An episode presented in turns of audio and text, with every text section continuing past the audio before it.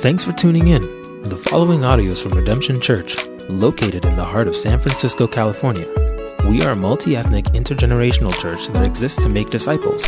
For more information, visit w w w dot redemption s f dot com.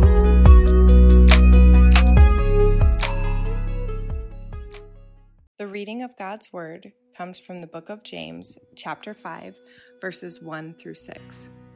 Come now, you rich, weep and howl for the miseries that are coming upon you. Your riches have rotted, and your garments are moth-eaten. Your gold and silver have corroded, and their corrosion will be evidence against you and will eat your flesh like fire. You have laid up treasure in the last days.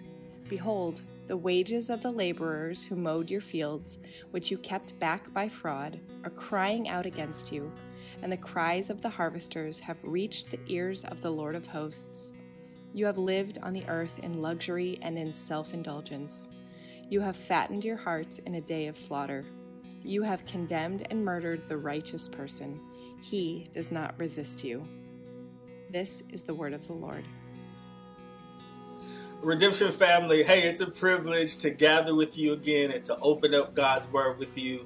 Uh, so I'm so glad that you're here. If you're new with us, thank you for joining us. I want to encourage you to go to redemption s f dot com and to just click on that new tab and send us a line. We would really love the opportunity to connect with you and to also get you connected to others. Hey, if you haven't filled out the church survey yet, do that today. Today is actually the last day to do that. We would love your input and your feedback as we dream up ways to begin to gather in person again. So go to redemption s f dot com slash survey and fill out that survey before it's too late. Uh, we're jumping back into our march through James, and the heart of James is that faith would uh, kind of trickle into every area of our lives. That faith would trickle into our relationships, and that it would flow and overflow into our conflicts and uh, and even the way we view money. And so today I've tagged our time together, the almighty dollar. But would you pause for a moment and pray with me? Let's pray. Father, thank you. Thank you for the opportunity to gather as a church. Uh, Lord, thank you for all that you're doing among us. Lord, we thank you uh, for our challenges, though they are many. Uh, and we thank you, Lord God, for how you've brought us through so far. We thank you that you are not the kind of God that would bring us this far and leave us now, but you are with us, that you are for us, that you are near us. And we just thank you for being that kind of God. Father, I pray as we go to your word now that you would do a work in us. I pray, God, that you would use your word to change us and renew us and restore us, that we may be more like Jesus. Convict our hearts uh, and conform us into the image, O God, of your Son. I pray you would move me aside that we may hear from you this morning. It's in Jesus' name, and everybody say amen. Uh, so there's a show on Netflix called Million Dollar Beach House, and Uh, I'm not giving a raving endorsement of the show, but it's intriguing because you get a chance to get an inside look into these extravagant beachfront homes. I mean, they've got all the bells and whistles, and they've got these exceptional views. So the Hamptons, of course, it's a couple hours east of New York, and it's where the wealthy go to play. It's kind of a, a, a tranquil, restful place for wealthy people to buy homes, vacation there, and just to hang out. And uh, it's interesting because the show depicts kind of the tension and the conflict and the competitiveness between the real estate agents. And it's extremely intriguing. One real estate agent said it this way: you can't be part-time at home playing with the kids if you want to be a real estate agent in the Hamptons. There's no room for doing real estate that way. It's impossible to make money. Another agent would say, I'm not here to make friends. I'm here to make money. Some of the wealthiest in the country go to buy vacation homes there, and these real estate agents circle this clientele like sharks. The industry is cutthroat. Hear it, because of the desire for money. Yet it's not just happening in the Hamptons. We live in one of the wealthiest cities, in one of the wealthiest countries in the world. For years, our city has been known for its wealth. Whether it's the gold rush of eighteen forty-nine and people by the thousands flocking to San Francisco, or the proverbial gold rush of the twenty-first century, the tech, the tech industry. For a long time, people have come to San Francisco in search of gold.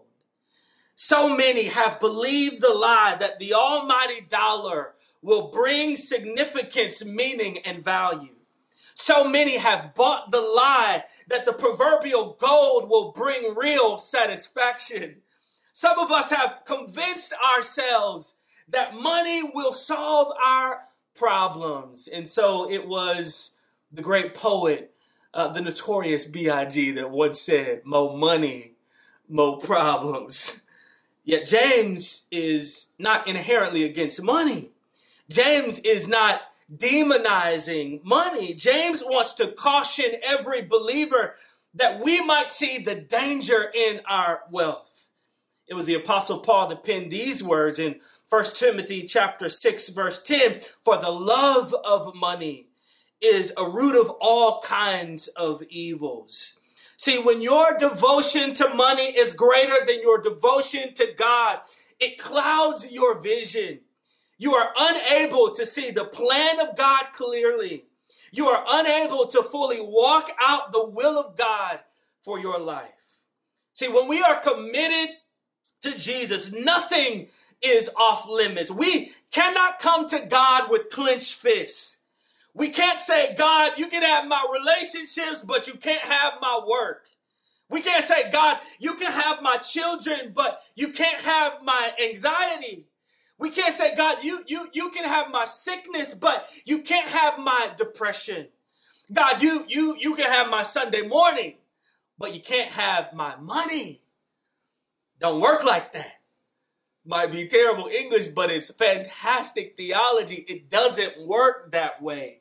James sees it in the church. People are being seduced by what they have. So James sounds the alarm to catch our attention that we may live the way God intends for us to live, even in handling money. Listen to this serious language that James throws out to the wealthy who have missed it. Listen to this in verse one. "Come now, you rich, weep and howl for the miseries that are coming upon you." Even in verse three, he says, uh, "The corrosion of your gold and silver will eat your flesh like fire." James is saying this is serious. James makes it clear that judgment comes upon those who misuse what God has given them. I think in between the lines of our text, as John Calvin says, there's a message here for the poor, that not only is there judgment for the wealthy who misuse what God has given them, but I think there's hope for the have-nots. God is saying, I see what you're going through, and I'm not turning a blind eye to it. I got your back. God wants those who have very little to know He is a defender of the weak. James tells those that have overvalued money, wealth has an expiration date. Like none of it will actually last. No matter how hard you fight to climb the corporate ladder, it won't last. Look at verse two with me. "Your riches have rotted, and your garments are moth-eaten. Your gold and silver are corroded." No matter how precious, no matter how valuable, it has an expiration date. Jesus actually said it from his own mouth this way in Matthew chapter sixteen, verses nineteen through twenty. "Do not lay up for yourselves treasures on earth, where moth and rust destroy and where thieves break in and steal, but lay up for yourselves treasures in heaven, where neither moth nor rust destroys, and where thieves do not break in and steal. For where your treasure is, there your heart will be Also, don't miss this, that there are some unhealthy treasures that they are here today and gone tomorrow. That they they are here today and giving you pleasure and gone tomorrow. The words of Jesus and the words of James, they remind us that our heart is meant for more. Your heart is meant for what's lasting. Your heart is actually meant for what's eternal. The indictment from James isn't about their tax bracket. It's about what they do while they're in their tax bracket. God has given us money and resources not to hold on to them with everything in us, not, not overcommit ourselves to making more, rather to use what he's given us for kingdom purposes. Listen to Hebrews chapter thirteen, verse five. Keep your life from love of money and be content with what you have. For he has said, I will never leave you nor forsake you. That is a promise of God. And the writer of Hebrews knows that when you and I begin to clench and hold on to what we have with, with, with all that's in us, when we begin to offer our love to the things of this world, especially money, what we're saying to God is, you won't be here for me. I, I, I've got to make a way myself. I've got to provide for myself. I've got to carve a lane for myself. And God is saying, I'm here for you. Don't be a lover of money. See, in James, they're filled with the love of money.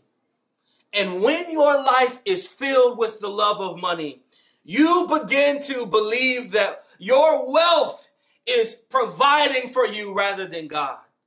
When all of your money is gone, when all of your stuff fades away, don't you know that God will remain?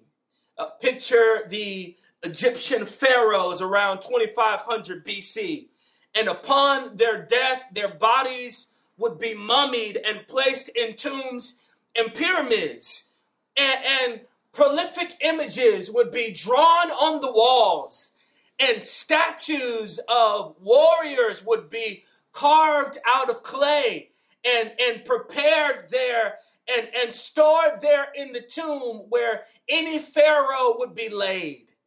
And, and it was this picture of providing for um, the, the Pharaoh, even in his death, that, that one day, someday, Pharaoh is going to make use of these things. And do you know this jewelry and all these carved out warriors, we have a glimpse of them today, and they're rusting and fading away. And it's amazing history, but it's an amazing truth of life, that these things will fade away. They will rust and corrode, and there's nothing you and I can do about it. James is saying this stuff will rust away. And no matter how much you're able to attain, it won't last, that it has an expiration date. And here's what he's saying. What good is it? What good is it when we one day stand before God after hoarding all and falling in love with money? What good will it do you? The question becomes, what do you treasure? Jesus says, where your treasure is, your heart will be also. Uh, where's your heart? What do you treasure? But secondly, a good preacher has three points, but today I've only got two. James tells those that have a high view of money, uh, too high view of money. He tells them that wealth is not to be used as a tool of oppression. I want the church to hear this and to soak this in. I want the church to hear that God has a message for the haves. God has a word for those who have resources. Look at verse four. Behold, the wages of the laborers who mowed their fields, which you kept back by fraud, are crying out against you. And the cries of the harvesters have reached the ears of the Lord of hosts. Did you catch the wickedness of the wealthy here? They are literally cheating the poor out of uh, the work, the, the money that they've earned. They're using the wealth and their power to oppress the poor. Look at verse six. You have condemned and murdered the righteous person. Rather than using their money for good, they're using what God has given them to put their hands on the scales of justice. Listen, the scriptures uh, speak to this. Look at Proverbs chapter seventeen, verse five with me. Whoever mocks the poor insults his maker. He who is glad at calamity will not go unpunished. Even in Proverbs chapter twenty-two, verse sixteen, look at this with me. Whoever oppresses the poor to increase his own wealth or gives to the rich will only come to poverty. And in Proverbs chapter twenty-two, verse twenty-two through twenty-three, look at this. Do not rob the poor because he is poor, or crush the afflicted at the gate. For the Lord will plead their cause and rob of life those who rob them. Heavy words for those who use their God-given wealth to oppress the poor, that the God of the Bible sees. And the God of the Bible will move into action for those who oppress the poor. See, God wants to see the opposite happening.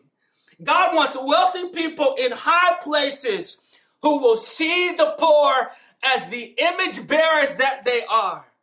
God wants wealthy people who will break down broken systems and bring justice and restore shalom rather than perpetuating violence against the poor. God wants wealthy people who will say, you don't have money for a lawyer? I know the system will be slanted against you if you walk into the courtroom without a lawyer. I'm going to help you get a lawyer. God wants people of faith to go beyond the bare minimum. God wants people with means to say, I'm going to be sure you get paid a livable wage. And in fact, I'm going to fight for your cause. God wants people of faith to, to see what's happening even in our city and to say, oh, there's a housing crisis. Who can I lobby? What can I do? What solutions can I come up with? God wants wealthy people even in the city to say, San Francisco is the kind of city that has pushed out black and brown people uh, at a disproportionate rate. And what can we do to come up with solutions? What, what can we do to fight the powers that be? What can we do to find solutions? Those are the kind of wealthy people that God is looking for. Those are the kind of Christ followers that God is after. It's the story of Uh, Kalief Browder, and this is a devastating story. Uh, at sixteen years old, Kalief Browder was arrested.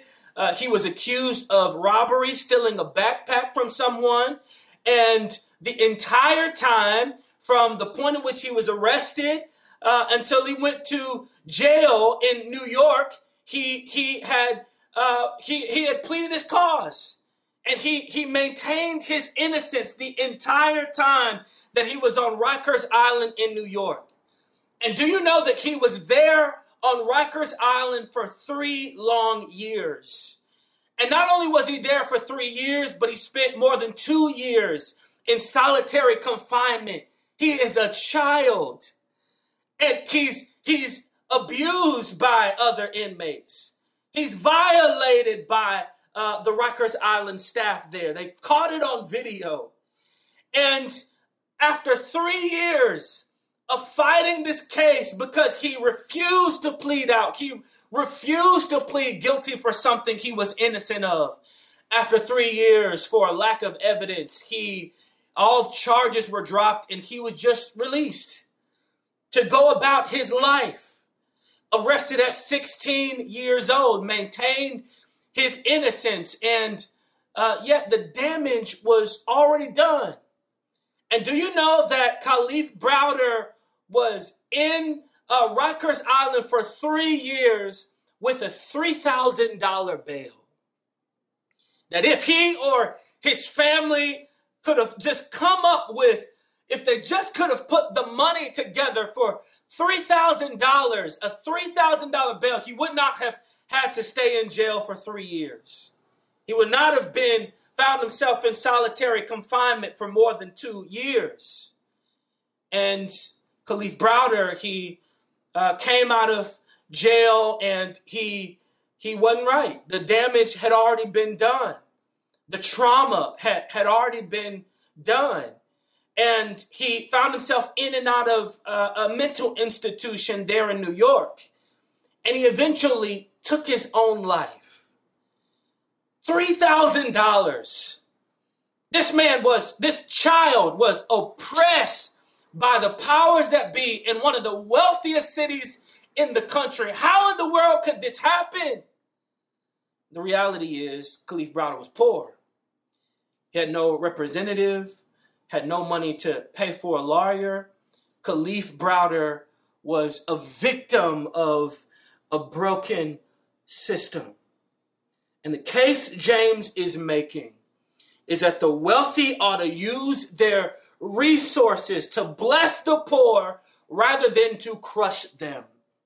More than anything, what, what I love about the God of the Bible is that God sent his son for both the wealthy and the poor. That the grace of Jesus reaches across our status. It reaches across our tax bracket. The finished work of Jesus finds us in our abundance, and the finished work of Jesus finds us in our lack. Do you know, church, the death and burial and resurrection of Jesus proves real treasure, lasting treasure, and it can only be found in Jesus. And as Jesus is at the cross, he is declaring through his death, burial, and the victory in the empty tomb, he declares to you and I today that I am the real treasure, that I am the only living wealth that you should put your hope, hope and significance in, and find your joy in. Jesus declares that to you and I at the cross. He declares it to you and I at the resurrection. That, that there is no amount of money in this world that is worth our devotion. And he calls us to himself. Reminds me of his scripture that says, if anyone is heavy burdened, come to me and I will give you rest. He offers us rest today, the kind of rest that the almighty dollar will never be able to give us. The kind of rest that no home in the Hamptons could ever offer us. Jesus' sacrifice offers us that rest today. Let's pray, church. Father, we thank you for your unconditional love. We thank you that we can come to you boldly and you hear us with all of our imperfections, Lord. You, you receive us by faith. And I pray, Father, that today would be the day somebody puts their confidence in you, that they would remove their devotion and allegiance to the things from the things of this world, and they would offer it to you. Thank you, Father, that we don't have to clean ourselves up before we come to you. Thank you, Father, that you meet us right where we are, and you love us like the prodigal sons and daughters that we are. And Father, we say yes to you today. Lord, I pray over those that are hurting today. I pray over those that are in need today. God, would you be a comforter and a provider? And it's in Jesus' name I pray. And everybody said,